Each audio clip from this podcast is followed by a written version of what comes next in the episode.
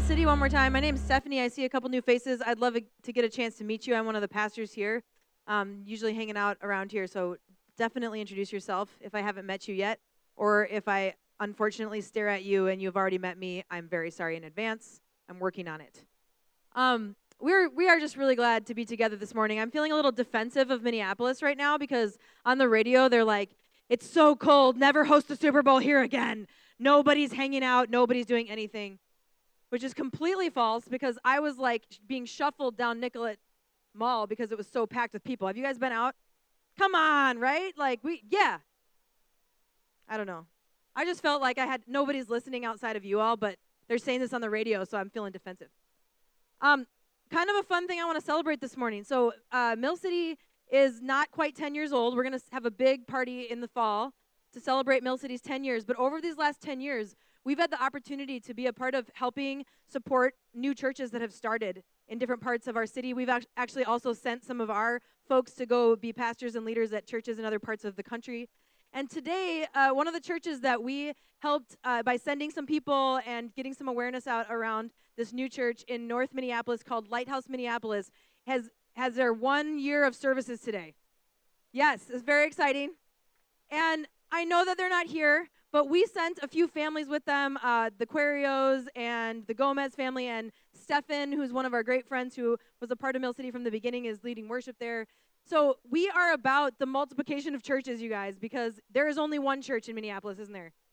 And we get to be a part of that church right here, and they are doing that at the very same time as us in North Minneapolis. So uh, just be praying for them and thanking God for what God's done through Lighthouse over this last year. It's really amazing, and it's been really cool to see how they've connected in North Minneapolis. So, if you if you know those folks that I mentioned, say congratulations to them. Um, so, we started a conversation last week called "Pick Your Battles." If you can't see, it's those little. Uh, does anybody have that little game with the little blue guy and the little red guy, and you like push the button and they punch each other? I don't know what the object of the game was. Did the head pop off or something? The head pops off. Some Austin's like the head pops off. Okay, I don't really know. Um, but we started this conversation last week, and it's a it's a three week conversation that's going to go right before Lent, which is coming up early this year. Uh, it starts on Valentine's Day, Lent, so just keep that in mind for your date plans. It's Ash Ash Wednesday, Ash Wednesday. I will also let you know that Easter's on April Fools, and I'm not kidding. Okay, sorry. It's bad. It's bad. All right. So we're having this conversation for a few weeks. Last week we started the conversation. Some of you were up at the winter getaway, so I encourage you to listen back because it was kind of a part one, part two, part three for sure. I'll do a little bit of review today. But the conversation is pick your battles. Um, when I thought about that last week, I thought about toddlers as the group of people who I think have the hardest time picking their battles in life. Some of you might agree. And uh, I, I love my little nephew, but he has a little bit of trouble picking his battles sometimes as a, as a little toddler because he's a kid. And after I thought about how I kind of threw toddlers under the bus, I started thinking about little Steph in her own life. So got, I brought a picture of little Steph. There I am. It, don't I look cute and adorable and harmless? Not so much. I was, I was a, a force to be reckoned with as a little girl. And if you know me well, that might not be shocking to you. But um, when I when I look at my nephew, I have so much empathy for him because I'm like, this was me as a three-year-old. It's just hard. You got a lot of energy and you don't know what to do with it and you don't pick your battles well. And so I have these memories. You can ask my, my little brother, who's around here, usually Rob, about some of the battles I did not pick well with him. And I'll be honest, it didn't end when I was a toddler. Like, as I got older, still had some trouble picking the battles in my life. Um, I do have some memories of getting in trouble playing ice hockey. I was an ice hockey player. I have confessed some of those unfortunate fights that I got in on the ice.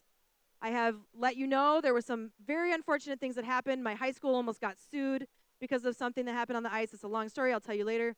And uh, there is also a memory that came up. See, God was convicting me of throwing the toddlers under the bus. There's also a memory that came up of a time that I got kicked out of gym class in high school and then never allowed to come back to gym class ever again. And it's because I got, I picked a battle with my gym teacher and if you want to hear that story, I still might, I want to suggest that that was actually a battle worth picking. You might disagree. So I'm having some empathy about this. But we're having this conversation saying, hey, listen, as people in our lives, we have battles that we face with our, um, I'm going to use the term like flesh and blood battles, right? People, situations with our jobs, with our coworkers, with our spouse, with our roommates, people in our lives. There's battles sometimes, aren't there? But the reality is, what we want to talk about is how underneath some of those surface battles that we have in our life, like I had with the gym teacher, there's a spiritual battle going on. There are spiritual battles happening that we maybe can't always see, we maybe don't always, but sometimes can kind of feel, but it feels confusing and we're unsure about them. And the reality, I think, for a lot of us is that the, the battles of our life that are on the surface kind of distract us from the reality that there's this spiritual battle going on sometimes. And sometimes it can cause us to get confused about who the true enemy is. Because it turns out my gym teacher, even though I disagreed with him, was not my actual enemy, right? There is an enemy that we are facing as people who want to join God's work in the kingdom of God. And that enemy doesn't want God's mission to go forward. And because of that, there's battles that are raging, that are going on.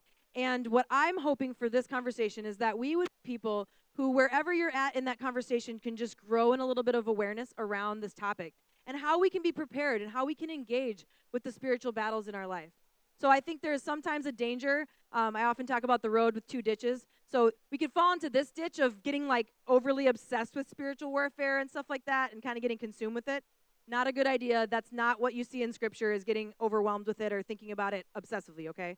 But also the other ditch is not thinking about it at all or kind of thinking it's probably not real, it's not really affecting me, it's not really doesn't really matter. When I think it really does. And so we're trying to find that middle ground, okay? I brought a definition of what I'm going to use as the definition for spiritual warfare or spiritual battle today. So we'll put that up on the screen. I'll read it for you. This is the battle happening in the spiritual realm between the forces of good and evil, God and Satan, light and darkness. You can talk about it in different ways. This battle is spiritual, yet it has tangible implications for the metaphysical realities we face in our lives as we're participating in the coming of the kingdom of God around us. Let me just leave it up there for a second. So, metaphysical, meaning it crosses the boundaries between our physical and our spiritual realities. It actually does tangibly matter what's going on in the spiritual realm. And we can't fully understand it all, but we want to be more aware of that reality in or- order to step into that. And that's because I would say, I put this on the screen, we have to pick our battles because the war that is unseen is where the most is at stake for the kingdom of God and thus for our lives. We have to pick our battles because the war that is unseen is where the most is at stake for the kingdom of God and thus for our lives. So, as I've talked with some of you guys about this over the last few months, I realized that some people, this is a little freaky when we talk about it. You don't have to be scared. You don't have to be afraid. We have authority in the name of Jesus in this realm, but we do have to talk about it. But try to try to know that it's safe to talk about it. We'll pray about that in just a second. Um, some of you have just said, I don't know. I feel confused about it. I've heard a lot of things. I don't really know. So I just want this conversation to be about finding kind of a, a foundation for understanding of this so that we can step forward with confidence into what God's doing in our lives, so that we can be aware of eh, how we can appropriately engage with these realities as we stand firm in who God made us to be. Okay? So I want to pray to start, which would be a good idea when we're having this conversation, just to pray to cover this space. Okay? So join with me. Father, Son, and Holy Spirit, we thank you for this opportunity to look at your word. We ask, God, that you would speak to each one of us, that your truth would be louder than any of the lies that the enemy wants to tell us right now. God, we pray for this physical space in your name, Jesus, that it would be completely clear of anything that's not from you. Any spirits of darkness that are not from you, we say be gone in Jesus' name, and we welcome your Holy Spirit to this place.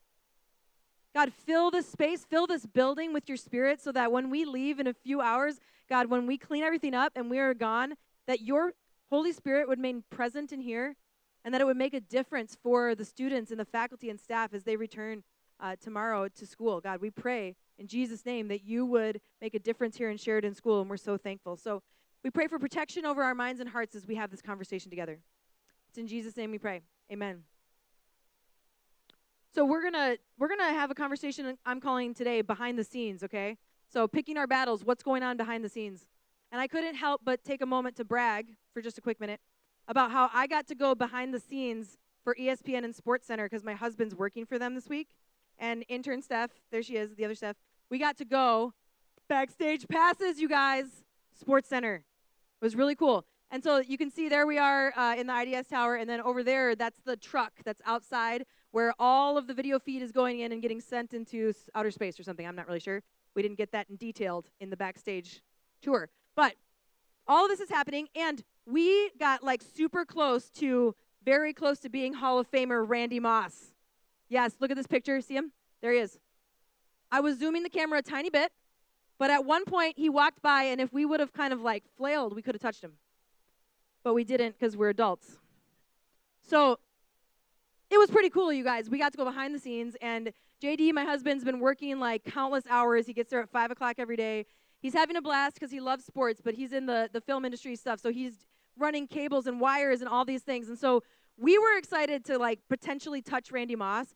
He was excited to show us how many feet of, of cable and like wire he's ran all over the place so that this this little, you know, stage with these dudes talking about sports, you, the things that happen behind the scenes are insane, you guys. Like thousands and thousands of feet of cable, cameras, uh, so many different people that are involved to make this happen. You've got all of this stuff, uh, people who are making sure that there's things being directed, and then you've got folks in that truck doing different things. You've got screens, you've got cameras, you've got wires, you've got cables. All of that stuff's happening behind the scenes so that you guys or whoever can watch SportsCenter. And it's crazy. It's actually crazy to see how much is going on, how many different people are involved behind the scenes to make this thing happen. And all we see is this couple of minutes. It's really short, actually. This couple minute clip of these guys sitting at this table talking about Randy Moss. And then all of a sudden, Randy Moss is there. And what I think is true of our lives is the same thing. On the surface of our lives, we see this kind of fraction of the reality. As we go through our daily lives, we experience what I'd say is similar to this this small reality compared to everything that's going on behind the scenes. Behind the scenes of our lives, there is a, uh, a spiritual reality that's happening. I would say that there's a battle going on behind the scenes that significantly affects the plot line and the narrative of our everyday life. This battle has implications for how we live our life, for what's going on in our story in front of the camera or on center stage or however you want to think about it. Behind the scenes, there's more going on than what you see up front. This concept of a spiritual battle is actually really consistent throughout the whole meta narrative or through all of Scripture. So when you look back at the earliest stories, all the way through to the New Testament and, and through the book of Revelation, which is kind of the bookend that we haven't reached yet, you've got story after story acknowledging this reality of this spiritual realm and things that are happening in it. You see this invitation to understand it without getting obsessed with it, but also without ignoring it. You see that invitation all throughout Scripture. Um, for this conversation, we're focusing on Ephesians 6 because it really is a, a, place in which a lot of us have come to a, a sense of this is the foundation of our understanding. Uh, the Apostle Paul, an early leader in the church, he's really known for kind of putting things clearly and saying, okay, this is what this reality is, and let's just state it, all right? So if you have a Bible, turn to Ephesians 6. If you have a phone or something that can pull up a Bible, this would be a good day to have that in front of you. Because today, what I want to do is kind of go through this text more maybe it will feel a little bit more like a training than it would be like a sermon in the sense that I really want us to get this on a tangible level, okay? I want us to really think, okay, what does this mean for me in my life? So, the book of Ephesians, let me just let me just explain quickly. Paul is writing a letter to the church in Ephesus. The church in Ephesus is going through some pretty significant uh, persecution and very hard times. They are uh, people who often are marginalized, people who have been oppressed, they are under a pretty oppressive government who will take their taxes and take their money without really asking. And people are dying because they're Jesus followers. These are people who saw, some of them, they saw Jesus do miracles. They saw him uh, on the cross and then back coming back to life. They watched all that. And now their entire lives and their families are at stake because they still believe that that happened. Can you imagine some of them are like, Am I sure that I saw that? because there is so much at stake. And then here we have Paul. He's writing to them from prison. There's a few letters that we call the prison epistles or the prison letters where Paul is writing to them, we think from from this time that he's in prison, waiting, hoping that he's going to be able to be set free. And so here he is, being the completely in chains, yet writing to these people who are experiencing a lot. And what I think is so interesting is so many people say that this is one of the most encouraging books that Paul wrote, encouraging letters that Paul wrote, even though he's writing to people who are having a really hard time while he's in prison. And I think that that's a pretty cool reality. So here's Paul laying out some basics when it comes to spiritual warfare and how we are to respond. It's going to be Ephesians 6 10 through 20. I'm going to read it. We'll have it up on the screen. Pay attention to some of the just really practical things that Paul is talking about here. And then he gets into a metaphor that some of you know that we have come to call the armor of God. But listen to the very practical things that he says, starting in Ephesians 6, verse 10. Finally, so this is the end of the letter. Finally, be strong in the Lord and in his mighty power. Put on the full armor of God so that you can take your stand against the devil's schemes.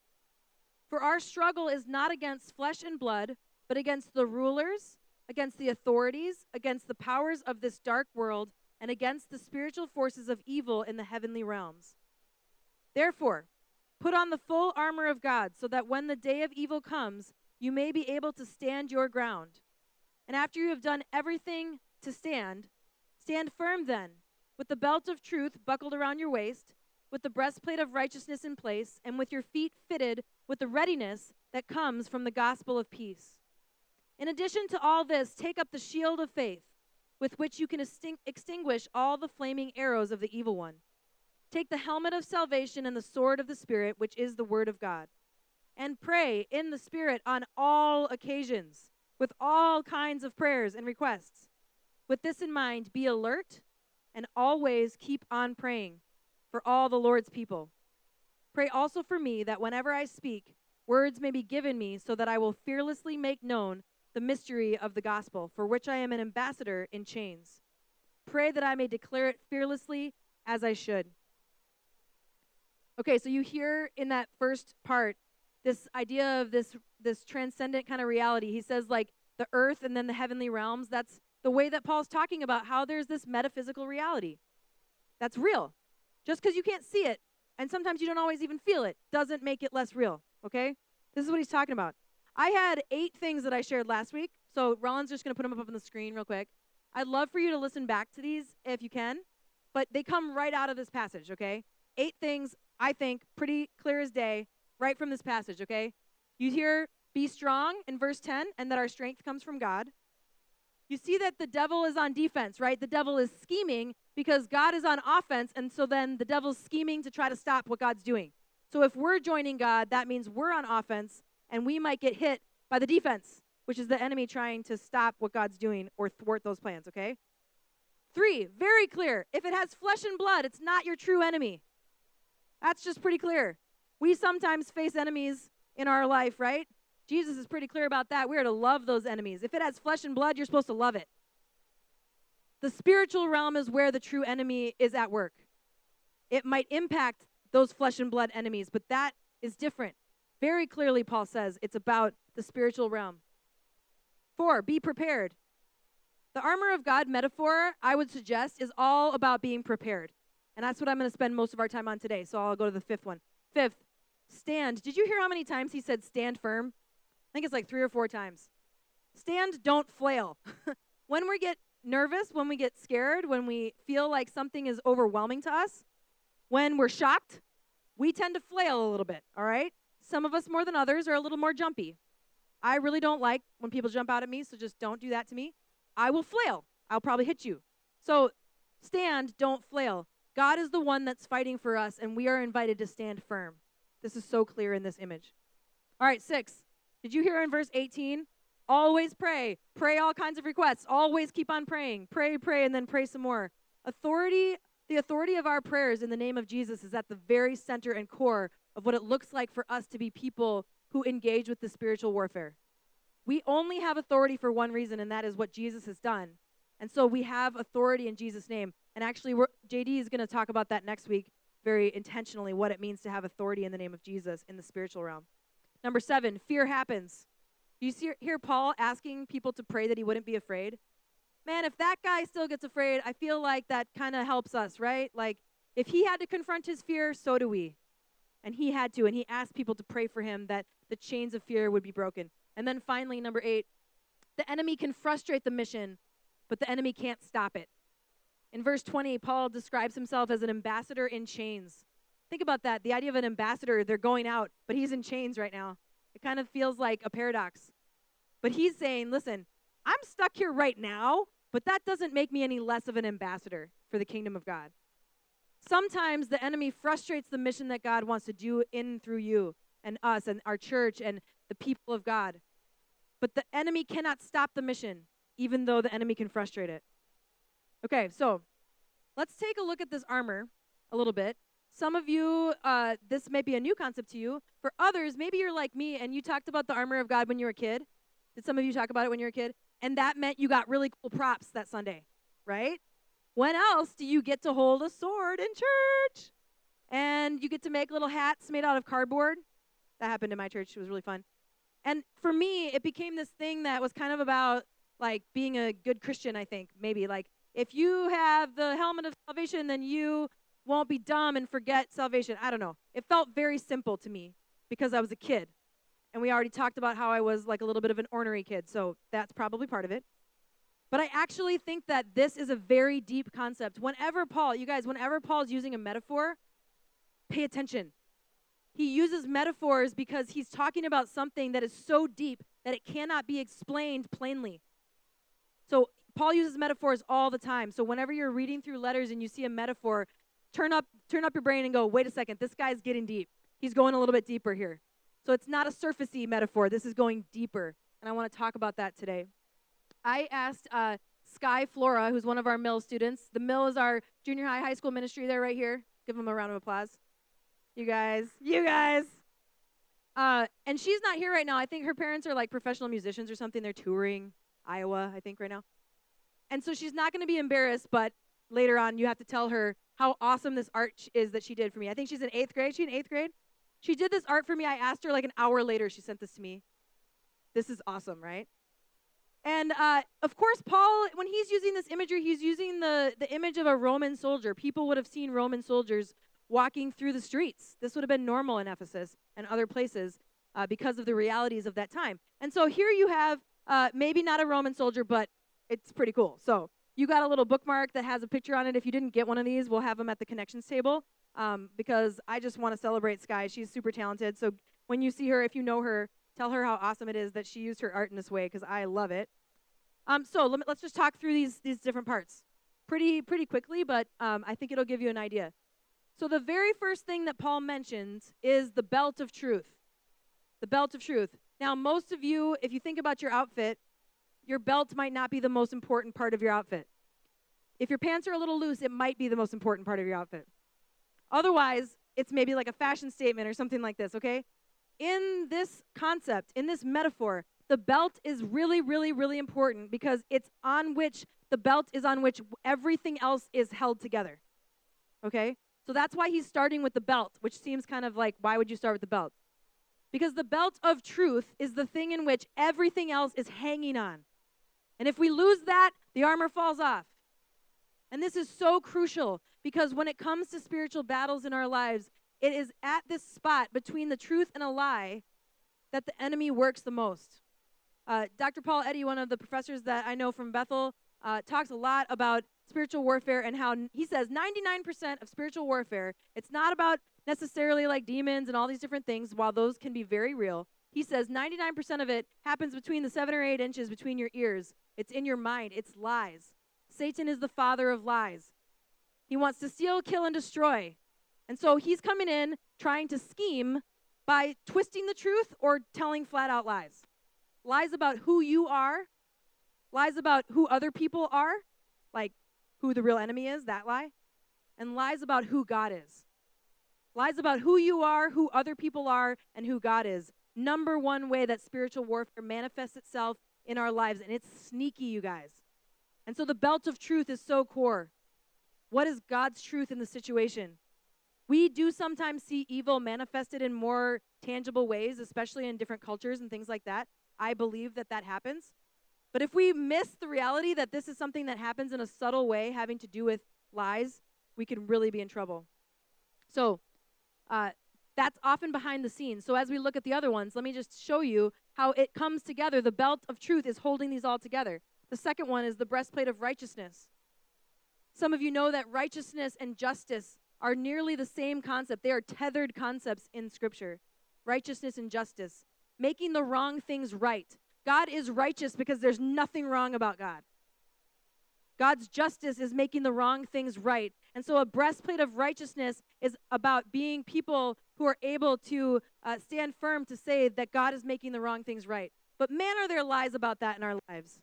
Lies like God is not actually just or fair.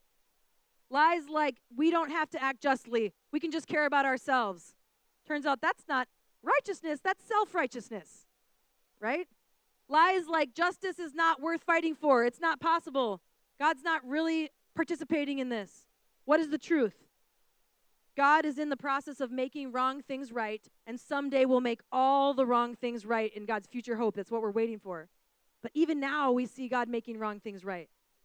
The work, the story of what Devoted has done over the last four years, God is making wrong things right through us. We join in what God is doing. Okay, so you see the lies and the truth, breastplate of righteousness. And then the feet fitted with the gospel of peace. Notice every one of these things, when the opposite is happening, that's when you see the spiritual warfare. So the opposite of peace, the opposite of shalom, God's shalom, unrest, dissension between people, people fighting people, flesh and blood, instead of recognizing the spiritual battle is what's really going on. The lies that we're told is that the gospel, the good news of Jesus, is not a gospel of peace. Some of us have heard this lie that the gospel is a gospel of fear. Scare people out of hell, scare people into thinking the right thing. Or the gospel is a gospel of spiritual elitism. It's all about getting it right. You better get it right. And if you're right, then everyone else is wrong and you're better than them. I've heard that gospel. That is not good news. That is not true. And the enemy wants to speak these lies. The gospel is supposed to be good news. So, what is the truth? The truth is that God's presence brings peace. And so when God's breaking into our lives now, that is what's true. And someday God's peace, God's shalom will be what makes all the wrong things right. That's what this gospel of peace is about. And so if we have that preparation, then when we notice something that's not peace, we go, wait a second, what's really going on here? Let's pray about this because there could be some spiritual battle going on behind the scenes. Let me give you one quick story. So uh, a few years ago, I've told this story before, but it's a good example. A few years ago, there was a little boy in our church. Their family has moved away now, but his name is Max. And he was having bad nightmares and bad dreams. And lots of kids have those, but adults have those too sometimes, right? And he kept talking about how he kept seeing this like kind of scary old man in their house. And long story short, uh, we ended up having to some of us go over there and just pray for their house, pray through the, the physical the physical house. And Max wasn't there, so he wasn't freaked out. And we just prayed. And let me just explain to you what you would do, because any one of you who knows Jesus can do this. You have authority in Jesus' name. You walk into a space and you just start praying that God's Spirit would be the only Spirit that's in this place in the name of Jesus. And that anything that's not from God would leave in the name of Jesus. Now, we didn't see anything. We don't know what happened, but we just trusted and we went from room to room and then we walked around the outside of the house. The next day, Max told his family, I slept so beautifully. He said, beautifully. He's three. I slept so beautifully. And they said, Really? And he said, Yeah, because Jesus carried the old man out. I'm not kidding you. He said that. We did not tell him about it. He said, Yeah, and then the monsters, they're not here anymore either. And they were like, Monsters? Because he had not said anything about monsters. And he's like, Yeah, the monsters, they're out on the front, right in front of the driveway. They're not allowed on our on our lawn. This little three-year-old boy, okay? Guys, if you're unsure, Pray about it. You have authority in Jesus' name. If you're still kind of unsure what that would look like, we've got a missional community called OO. It stands for Open Heart, Open Home, and they do house blessings. They will come and they will show you with you how to pray through your house. That is that can seem creepy. It doesn't have to, you guys. It's great. I had them do that in my house. It was so fun and we did it together and it was so meaningful. This is what we're talking about, being people who are willing to say, Peace reigns in our lives. And when we don't feel peace, let's pray in Jesus' name because that's not from God. It's kind of a simple thing. All right, shield of faith. The lies that come in the area of faith can be really sneaky as well. There's sometimes this lie that, that God really isn't going to defeat evil. That it's, it's the battles that are being won that seem like they're being won by the enemy, it's the end game that brokenness is the end of the story. I'm always saying brokenness is not the end of the story, but sometimes the enemy tells you that it is. Brokenness is not the end of the story, but it feels like it. Another sneaky lie is have faith in pretty much anything but God. If the enemy can get us to have faith in our resources, in our finances, in our government, in our families, even anything, just have faith in anything but God and let God be secondary to what you have faith in. This is a huge lie, isn't it? The truth is that every promise that God has made is going to come true. It is coming true and it is going to come true. We have faith in something that we don't yet see. We have faith and hope in something that hasn't happened yet, but is still happening now in certain ways. I know some of your stories. God has been victorious. God has come into some of those dark places and shed the light. And yeah, sure, there's another thing, to, another hurdle the next year, and another hurdle the next year because we're in a spiritual battle, but we know who wins. That's what it means to have that faith. There's this really interesting story in Daniel 10, speaking of the different places you see the spiritual realm. In Daniel 10, the story of Daniel, Daniel's praying and asking God to send help. He's in a really tough situation. And, and a lot of time goes by and he doesn't feel like God does anything. Sound familiar to any of you? He's begging God, please show up. I need you. And then weeks later, an angel appears to him right in front of his face. And the angel says, When you cried out to God, I was dispatched right away. But there were some dark angels that I had to battle on my way to get to you. And so I got thwarted. I, I got frustrated. The mission got frustrated, but I was always coming for you. Sometimes in our lives, we're praying and we're wondering, why aren't we getting the answer that we're hoping for? Or where is God? Partly we have to recognize is that we don't know all that's going on behind the scenes. The story in Daniel is a good example. There are some times where this battle is happening, and even though God has already done something, we don't see it yet because the battle is actually going back and forth in this current season that we're in of the world. This is a, I think, a really important story. Okay, helmet of salvation, number five. Salvation is an important thing for us to think about, you guys, because it's tempting to believe lies about this in a lot of different ways. It's tempting to think that there really is no such thing as being saved from the brokenness around us, that you or I are not good enough to be saved from our own sin and our own brokenness. That's a lie that a lot of us are told. Like, God can love a lot of people, but not you. These lies are spoken in such sneaky ways in our lives. Some of us hear this lie I don't really need to be saved. I got it figured out. I'm a pretty good person. I'm doing the best I can. That's all God really would expect from me. Or this idea that God is a God who's far away and doesn't actually care about what's going on in our actual lives. And this idea that, that salvation would come from God becoming a human doesn't make sense because God doesn't love humans enough to do that.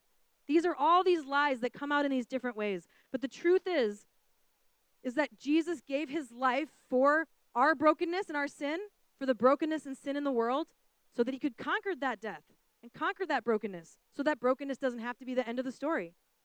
That's what it means to accept salvation. Another little lie is that it's just about like a get out of hell free card. Instead of about our whole lives, you guys, being set free, like we sang about earlier, from so many things in our lives. Salvation in our lives. We are saved. We're being saved. We're going to be saved. It's amazing. I'm so excited as we move towards Lent, as we're going to talk more about the depth of that reality in our lives. Okay, finally, the sword of the Spirit. My favorite when I was a little girl. And uh, I might have poked a few people, but luckily it was a plastic sword, so there wasn't too much damage done. It says here in this passage that the the sword of the Spirit is the word, which is the word of God. It would be a mistake to think that uh, when he says the word of God, he's just talking about the written words in the Bible, because Paul's writing. I mean, the New Testament hadn't been canonized yet or brought together. He's really saying, yes, the words in the Bible, but he's saying everything that God has ever said is going to come true by the power of God's Spirit. And Jesus tells us that we have access to that Holy Spirit in our lives. And that when we pray and when we ask God's Spirit to be present and active in our homes, in our workplaces, in our minds against those lies, that something happens. You guys, a lie that I think a lot of us believe is that prayer, it just changes us. I think it does change us. That's true. But it changes the metaphysical and spiritual reality. I have to believe that. I think that's consistent with Scripture. It says so many times in the Bible when God's people pray, something happens. When we pray after this service against what's going on in our city, as wonderful and freezing as it is, with the human trafficking stuff that is not from God, when we pray, I believe something different is happening. A number of you signed up because Devoted gave us a, a phone number where we got text messages knowing how to pray in the moment when the police were able to confront some of these people and, and rescue victims of trafficking. The police told us that huge groups of people came from all over the country and even the world. One of the biggest groups from Florida, you guys. Coming up here, bringing all of these women and probably some men who had no say in the matter. And when we pray about that, I believe it changes the reality. We don't know how. We aren't going to get an exact report, but it's what it looks like for us to stand firm and to join in what God is doing in the world. And so the Spirit of God, the truth is that the Spirit of God is with us. The lie is that the, the enemy wants us to think that the Spirit of God is not active anymore, that God maybe did something someday or didn't do anything. But I know from my experience, I've seen it, God's Spirit is active. Otherwise, the little story about Max doesn't make sense, does it? We invited God's Spirit into that place and it changed the reality. Okay, so we see this whole analogy. Here's the truth we do not need to understand everything that's going on behind the scenes to be able to stand firm. We want to be more aware, but we're never going to understand it fully. That's why we need God in our lives. But we can stand firm when we, like I talked about, this is going to be, we're going to say this again next week. Our main way of standing firm is to pray, to stand in the gap and pray. You see in verse 18, pray in the Spirit on all occasions with all kinds of prayers and requests. With this in mind, be alert or prepared and always keep on praying for all the Lord's people. I mean, he's repeating that because it's important, you guys. When we pray together, we are standing firm. When we boldly sing out who God is in worship, we are standing firm. That's a way that we are participating in this battle. When we rebuke the lies that we hear when someone says something about themselves and you say, That's not true, you are not worthless. That's not true. You can be forgiven. We are speaking that truth, and that is how we stand firm. And even when we celebrate communion, we've been doing this every week. This is going to be our rhythm now. I believe that this is a way that we stand firm.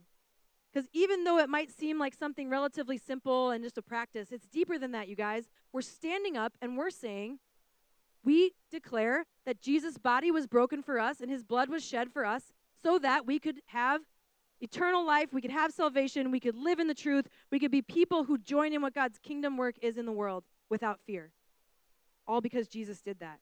And when we come and do this together, we're reminded who we are, who each other, who we are to each other in unity, and who God is in our lives.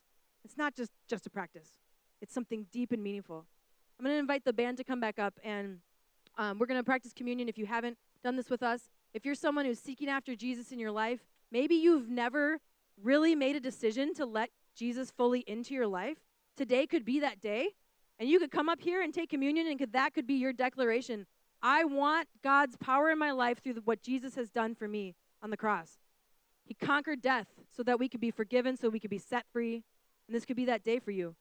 We're just going to form two lines here. You take the bread, dip it into the cup. There'll be people here to serve it for you. And then, can I ask some prayer team people to be on both of these walls? If you are experiencing any of the lies that we talked about here, please let somebody pray for you. Let someone pray the truth into your life.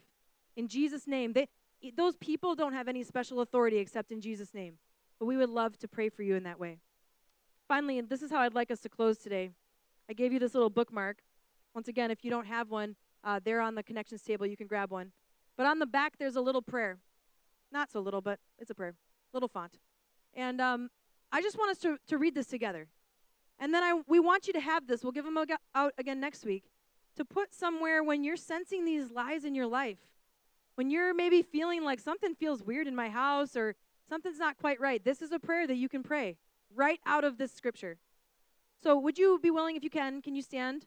And we're going to read this out loud together um, as a way of declaring who God is and, and saying amen to this scripture together. So, let's read it together. Lord, hear our prayers as we are people who desire to stand our ground as followers of yours. We pray that you would protect us from the schemes the enemy uses to frustrate your mission in our lives. In the name of Jesus, we pray that your truth would be louder than the lies the enemy tries to tell us about ourselves, each other, and you. In the name of Jesus, we pray that you would make wrong things right in our lives and in the world you love. In the name of Jesus, we pray you would bring your peace and perfect shalom. Give us courage to join you as peacemakers in the world.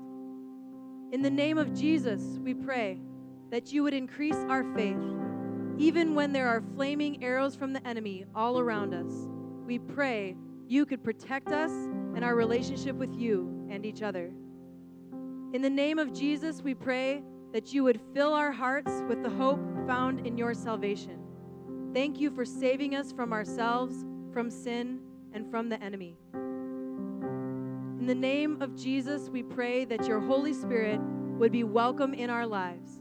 We pray that any spirit that is not of you would be gone from our lives, our homes, and our minds.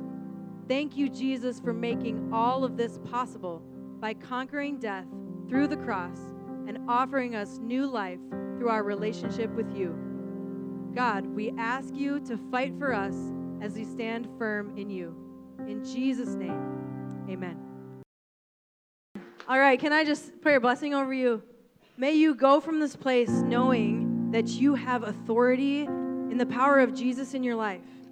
That at the name of Jesus, everything that is a lie and that is darkness, that is not of God, every fear, we have authority over these things in Jesus' name. May you go knowing that truth and practicing that truth as you pray and as you speak what is true about who God is against these lies.